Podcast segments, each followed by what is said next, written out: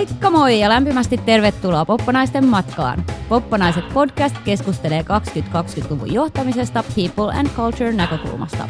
Minä olen Poppanainen Petra. Ja minä olen Poppanainen Sanna. Tähän jaksoon me ollaan saatu vieraaksi Johanna Korpia. Johannan kanssa me puhutaan kansainvälisten osaajien rekrytoinnista, ulkomaisen työvoiman käyttöön liittyvistä kysymyksistä ja monimuotoisuudesta. Johanna on mielettömän energinen, aurinkoinen ja aikaansaava ihminen. Tällä hetkellä Johanna toimii Pointer Potentialin toimitusjohtajana ja Pointer Potential auttaa yrityksiä ulkomaisen työvoiman rekrytoinnissa. Johanna, kertoisitko sä meille itse, että kuka on Johanna Korpia? Hei, aivan mahtavaa Petra ja Sanna olla täällä. Ja aika vaikea, mutta myös helppo kysymys näin aluksi. Eli mä oon tosiaan Johanna, mä oon matkustanut paljon ihan vauvasta saakka, asunut vuosia Afrikassa ja se määrittelee mua tosi mm. voimakkaasti. Sitten mä oon humanisti, joka on toiminut aina liike-elämässä. Onneksi mä tajusin sen jo nuorena, että, että tämä bisnespuoli on mua varten, koska mä oon, vaikka itse sanonkin, hyvin nopea ja tehokas ja haluan tehdä itse päätöksiä ja vaikuttaa. Ja sit mä oon myös äiti ja hirveän onnellinen sellainen ja tietysti äitiys myös vaikuttaa kaikkeen, mitä mä teen. Oi, miten ihana ja jotenkin holistinen ja niin kun ajattelee, kuinka paljon tuohon oli pakattu, niin tosi, tosi hieno tota, kuulla ja hyvä, hyvä alku tähän. Mä mietin nyt tähän tota, poppanaiset kontekstiin, kun me puhutaan just johtamisesta ja tästä niin people and culture näkökulmasta, niin mikä, minkälainen sun matka johtajana on ollut? Mun mielestä tämä sana johtaja on niin kuin kauhean pelottava sana, koska siihen sisältyy jo tietty semmoinen arvolataus, että sä oot niin kuin jollain lailla virallinen ja kankea ja tiedät kaiken, tai ainakin paljon. Ja itse, itse en koe, että, että niin kuin monikaan näistä määreistä mua määrittelee, mutta mua on aina ohjannut sattuma ja myös hyvä tuuri. Mulla on käynyt tosi tosi hyvä tuuri monta kertaa. Mä en ole koskaan tehnyt minkäänlaista niin kuin urasuunnitelmaa. Mä oon ollut hirveän aktiivinen, tavannut paljon ihmisiä, asunut monissa maissa, vaihtanut ahkerasti ja aktiivisesti työpaikkaa, myös hypännyt ihan kylmiltään niin kuin täysin vieraalle alalle ja sektorille – ja kyllä vaan on pelottanut ihan hirveästi, mutta jotenkin siitä on aina selvitty ja, ja mua ei ikinä pelottanut mogata. Mm. Et mulle mogaaminen on itse asiassa aika helppoa ja mä oon varmaan mogannutkin ihan, ihan reilusti elämäni aikana, mutta mä voin antaa omat mogat itselleni anteeksi. Et mä sanoisin, että tämä on myös ollut semmoinen mua työelämässä paljon helpottanut piirre. Mm. Mutta ehkä semmoinen niin kuin yksi tämmöinen hetki, jolloin mä olin vähän päälle kolmekymppinen ja olin Ugandassa töissä matkapuhelinoperaattorilla Seltel-nimisellä. Ja olin riittävän hullu vastaanottaakseni tämän haasteen ja mulla oli reilu kolmekymppisenä 140 alaista sitten yhtäkkiä. okay. Ja he siinä jonotti kaikki, kaikki, sinne, kaikki sinne audienssille sinne mun huoneeseen ja silloin, silloin mä itse asiassa jouduin kasvamaan johtajaksi ensimmäistä kertaa elämässäni olosuhteiden pakosta. Ja sitä johtamista ei olisi mistään niin kuin oppikirjasta voinut siinä hetkellä niin kuin lukea, vaan mä toimin vaistomaisesti ja olin uskollinen itselleni ja omille vahvuuksilleni ja sain sen homman jotenkin toimimaan. Mutta se, se oli vähän tämmöinen make it or break it hetki mulle. Ja vieläkin joskus, kun mä mietin sitä hetkeä, hetkeä joskus, niin mä ihmettelen, miten mä oon siitä itse asiassa selvinnyt – mutta ehkä olemalla oma itseni ja myös niin kuin kommunikoimalla hirveän avoimesti ja rehellisesti, niin jotenkin mä siitä selvisin, enkä myöskään yrittänyt esittää, että mä tiedän yhtään enempää kuin mitä mä tiesin. Aikamoinen tarina. Vitsi, että olisi kiva just näistä Afrikan vuosista ja Ugandasta puhua vaikka kuinka pitkään, mutta nappaan tässä kohtaa siitä kiinni tästä kansainvälisyydestä. Ja, ja suuri syy, miksi toivottiin ja onneksi saatiin sut meille tänne vieraksi oli se, että, että ajateltiin, että sä oot upea tyyppi puhumaan kansainvälisten osaajien käytöstä ja rekrytoinnista Suomessa ja koko tämän ulkomaisen työvoiman kysymyksestä Suomesta ja toisaalta ihan sit siitä monimuotoisuudesta, mikä meitä kulttuurimielessä kiinnostaa hurjan paljon.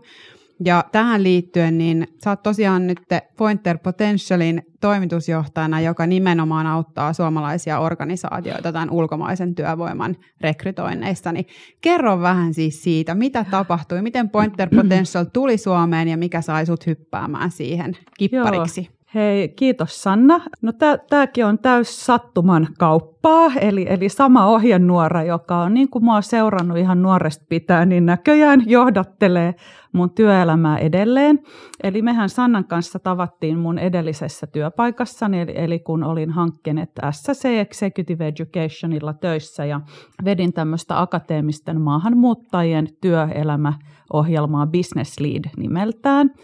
Ja kun sitä ohjelmaa vedin ja satoja työttömiä, akateemisesti koulutettuja maahanmuuttajataustaisia osaajia haastattelin ja heidät integroin firmoihin tämmöiseen lyhyen työharjoittelujaksoon, niin siellä mulla syntyi entistä syvempi semmoinen kiinnostus ja voi sanoa jopa intohimo maahanmuuttajien työllistämistä kohtaan, koska sehän on ainoa tapa aidosti integroitua yhteiskuntaan. Että mitään muuta tapaa ei ole. Ja kun sitten mielessäni pyörittelin, että miten mä voisin aidosti niin kuin vain ja ainoastaan tehdä töitä maahanmuuttajien työllistämisen kanssa, niin sattumalta sitten tieni kohtasivat ähm, mun nykyisen pomoni kanssa, joka halusi tuoda ruotsalaisen Novare Potentialin Suomeen äh, reilu vuosi sitten. Ja Novare Potential on vuonna 2016 Tukholmaan perustettu äh, maahanmuuttajien työllistymiseen erikoistunut ruotsalaisfirma. He on noin 400 maahanmuuttajaa työllistäneet tässä viimeisen viiden vuoden aikana ja Point the Potential edustaa Novare Potentialia Suomessa. Eli sen tosiaan korona-lockdown-viikolla viime vuonna polkasin pystyyn. Eli Point the Potential on reilun vuoden toiminut Suomessa. Kaikki tajuaa, että ajoitus ei millään mm. lailla ole ollut optimaalinen, mutta tota, meillä on itse asiassa siitä huolimatta mennyt yllättävän hyvin. Mä ajattelin, että tähän väliin voisi ottaa semmoisen ihan niin kuin tavallaan, toivottavasti ei niin kuin liian itsestäänselvä kysymys, mutta mun mielestä on niin kuin tärkeää myös ikään kuin käydä ne, ne niin kuin perusasiat myös läpi. Eli että mikä sun vastaus on siihen, että jos joku kysyy, että, että mihin Suomi tarvitsee ulkomaista työvoimaa? to, tästä me voitaisiin puhua monta tuntia, mutta tota, niin kuin mediahan tätä tematiikkaa hirveän voimakkaasti tuo esille nykyään, mikä on aivan mahtava juttu, koska kymmenen vuotta sitten tästä asiasta ei samalla lailla uutisoitu. Suomi vanhenee hirveätä vauhtia, meiltä loppuu yksinkertaisesti työntekijät, veronmaksajat kesken, jos me ei avata meidän ovia enenevissä määrin niin kuin maahanmuuttajat taustasille työntekijöille, mutta tota, se, joka mua tässä mediakeskustelussa rasittaa, on se, että fokus on hirveän paljon siinä, että tuodaan Suomeen ulkomailta työvoimaa, mutta meillä on kymmeniä tuhansia akateemisesti koulutettuja työttömiä maahanmuuttajia jo valmiiksi Suomessa, joilla on työluvat, oleskeluluvat kunnossa, osa heistä osaa sujuvaa suomea, miksi me ei hyödynnettäisi mm. heitä ensiksi? Ja tätä mä en ihan hiffaa tässä mediakeskustelussa. Mm. No mutta tähän liittyen niin täytyy kysyä, että sun mielestä, niin minkä takia on niin vaikea näiden ihmisten työllistyä Suomessa? Joo, se toi on hirveän hyvä kysymys ja, ja siihen varmaankaan ei ole yksiselitteistä vastausta, että, että syyt ovat hyvin monisyisiä. Mä sanoisin, että suurin syy on kulttuurellinen ja, ja se johtuu Suomen hirveän homogeenisesta väestörakenteesta, siitä, että meillä ei ole niin kuin pitkää traditiota maahanmuuton osalta erityisesti ei-eurooppalaisen maahanmuuton osalta, että meillä ei ole olemassa perinteitä ihan yrityksissä tai missään organisaatioissa rekrytoida ja niin kuin hyödyntää normista poikkeavaa osaamista. Sitten tietysti suomen kielen taidon puute on yksi syy, mutta itse asiassa tässä mun täytyy sanoa, että mä nostan hattua erityisesti Uudellamaalla toimiville yrityksille, että todella harvoin kuulen, että kielitaito on aivan niin kuin ehdoton tämmöinen ö, krite- kriteeri sille, että, tai syy sille, miksi, miksi maahanmuuttajataustasta osaajaa ei voida palkata. Joissain tehtävissä se on, joillain aloilla, jos ollaan regulaation kanssa esimerkiksi mm. tekemisissä, mm. Mutta aika harvoin itse asiassa. Onko siinä tapahtunut muutosta, sit, niin jos ajattelee nyt viimeisten vuosien aikana, miten sä oot sen nähnyt? Joo, no mä oon ehkä vähän väärä ihminen vastaan siihen kysymykseen, koska mä en kuitenkaan mm. ollut kauhean montaa vuosikymmentä mm. näiden kysymysten kanssa tekemisissä, mutta tota uskoakseni kyllä näin, että globalisaatio ja se, että Suomi on niin kuin vientivetonen markkina, niin se varmasti vaikuttaa siihen, että englannin kielen taito niin kuin jyllää vahvemmin ja vahvemmin. Mm. No miten sä puhuit tuosta vähän niin kuin makrotason kulttuurikysymyksestä, että meillä ei ehkä ole just sitä vielä sellaista taustaa sellaiseen monimuotoiseen niin kuin Suomeen niin vahvasti, niin miten sitten jos ajattelee sillä enemmän mikrotasolla ja työpaikalla, niin nyt kun oot näiden rekrytointien äärellä ja, ja saat ihmisiä ikään kuin tutustuttaa uusiin työpaikkoihin ja sitten teillä on hirveän hieno se seuranta, että on niin kuin mentorointipalvelua siihen rekrytoinnin niin kuin mukana ja näin, niin minkälaisia tunnistat sellaisia kulttuuri ehkä ylläreitä tai kysymyksiä tai että mihin erityisesti ehkä tarvii tukea tällä hetkellä? Joo, no mä sanoisin, että suomalaisethan on kauhean varovaisia näin lähtökohtaisesti, että mieluummin mennään tututun kaavan mukaan, kuin lähdetään sitä rikkomaan ja otetaan tietoisia riskejä.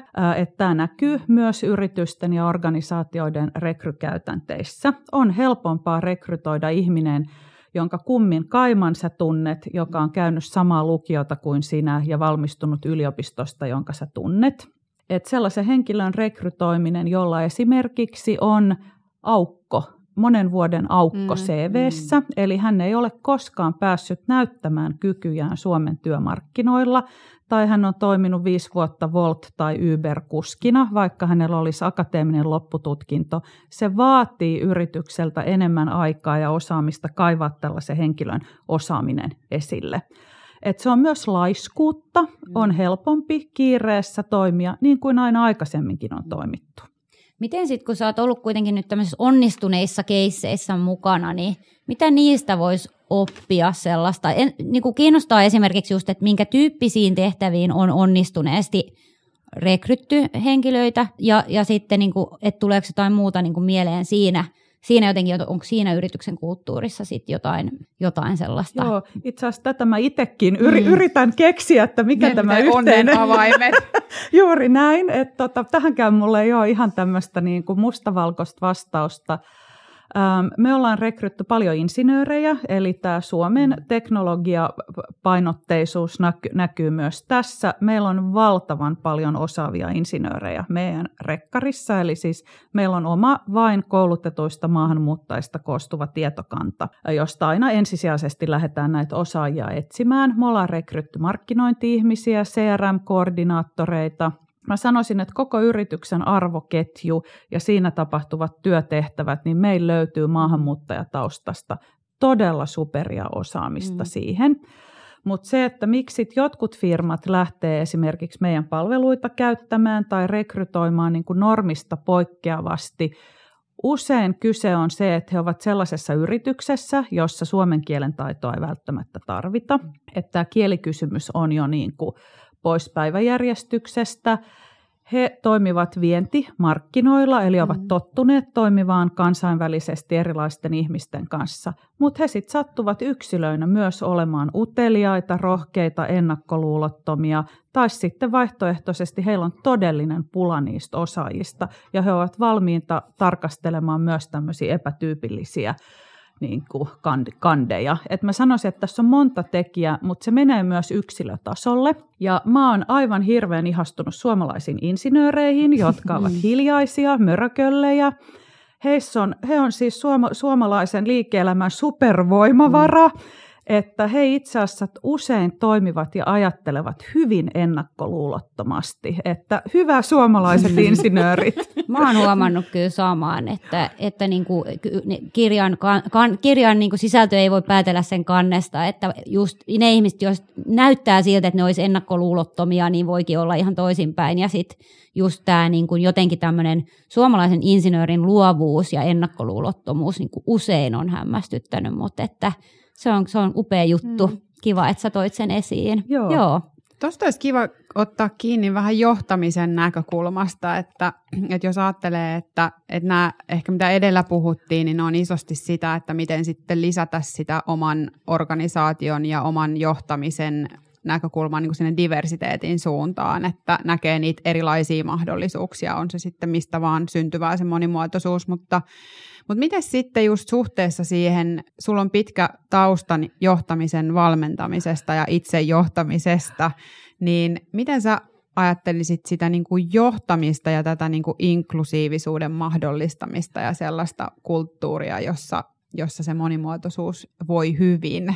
Mitä sä haluaisit sanoa siitä johtamisesta? Apua, mikä kysymys. Vähän iso. Joo, mm. tota, no mä oon ensinnäkin sitä mieltä, että johtamista eikä inklusiivisuutta ei opi kirjoja lukemalla. Että, että tietysti tietty henkinen valmius ja tietoisuus siitä, mitä se tarkoittaa, koska siis sehän tarjoaa valtavasti mahdollisuuksia, mutta se on myös hankalaa. Se ja mä en missään nimessä sano, että se on mm. niin kuin vaan helppoa. Ja, ja sen takia sitä pitää haluta tahtoa ja se pitää myös ymmärtää, että niin kuin yrityksellä ja sen henkilöstöllä pitää olla käsitys siitä, että mitä se tarkoittaa. Mutta mä uskon tekoihin. Mä oon aina uskonut enemmän tekemiseen ja tekoihin kuin sanoihin. Et, et mä oon myös sitä mieltä, että et sit pitää vaan lähteä kokeilemaan. Mm. Et asioistahan voi puhua loputtomasti ja sä löydät miljoonia uusia näkökantoja jokaiseen asiaan, mutta viime kädessä kyse on siitä, seisot sä niiden sun sanojen takana. Ja, ja tässä mä näen valitettavasti monen suomalaisen yrityksen niin kuin kannalta sen, että et lähes jokaisella itseään kunnioittavalla suomalaisfirmalla on diversity ja inclusion agenda, mikä on aivan mahtavaa, koska näin ei varmaankaan ollut 10-20 vuotta sitten. Että tematiikka on yrityksissä, niin kuin, sitä pidetään tärkeänä, mutta sitten kun lähdet kaivamaan firmojen käytännön tekoja ja toimia tämän diversity ja inclusion agendan takana, niin sitten puhutaan enää kourallisesta yrityksiä.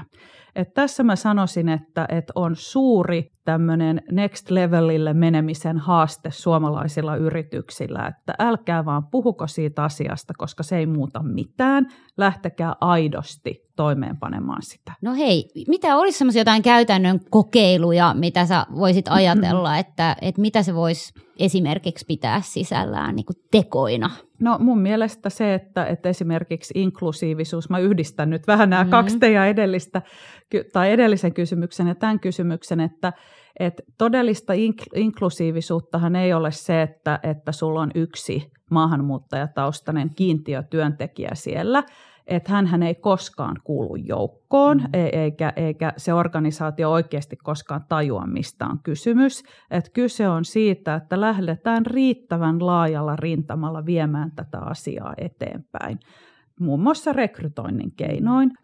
Ja siinä me ollaan niin kuin ihan, ihan loistokumppani auttamaan yrityksiä, koska me käydään dialogia päivittäin kymmeniä maahanmuuttajataustaisten osaajien kanssa, että me ymmärretään heidän realiteetit ja heidän osaaminen ja myös se niin kuin kulttuurihankaluus, joka siellä on, ja voidaan sitten tukea yrityksiä niin kuin sen tulkitsemisessa ja joidenkin esteiden niin kuin poistamisessa tai ainakin helpottamisessa. Tosi hyvä kyllä ja tosi tärkeä myös toi, mihin sä viittasit aikaisemmin, että, että me helposti mennään siihen houkuttelevuuskysymykseen ja, ja siihen, että miten Suomi olisi mahdollisimman houkutteleva kansainväliselle osaamiselle, mikä on siis super, super tärkeä kysymys.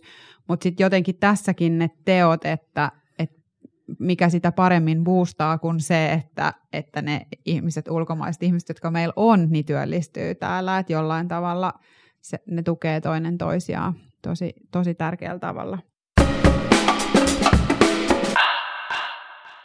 Niin kuin mä sanoin tuossa heti introssa, niin, niin sä oot Johanna varmaan siis yksi todella energisimpiä ihmisiä. Ja oli ihanaa, että sä itse otit sen toiminnan ja teot mm. tässä, koska olisin muuten ostanut niitä itsekin. Niin kerro siis meille, me ollaan kaikilta meidän vierailta kysytty, että mistä sä saat energiaa?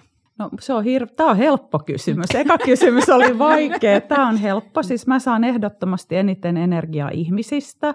Mm. Et mun mielestä erilaisten, niin kuin mahdollisimman erilaisten ihmisten tapaaminen ää, ja heidän päästäminen iholle, niin se on musta niin kuin makeinta, mitä maailmassa on. Se voi myös joskus olla vähän pelottavaa, mm. mutta tota, ilman ihmisiä niin eihän meillä olisi mitään.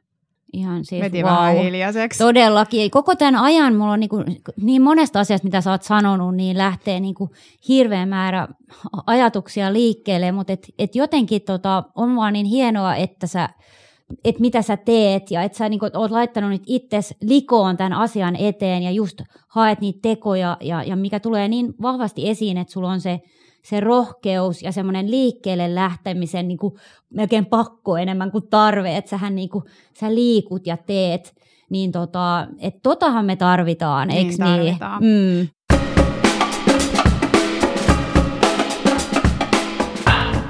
Toivotetaan tosi tosi paljon tohon aurinkoa ja, ja hyvää mm. tota, tekemistä jatkossakin. Mahtavaa, että olit Johanna meidän kanssa täällä. Petra tekee ilmasydämiä. Sydän. Kiitos ja ihanaa kesää. Kiitos. Ihanaa kesää.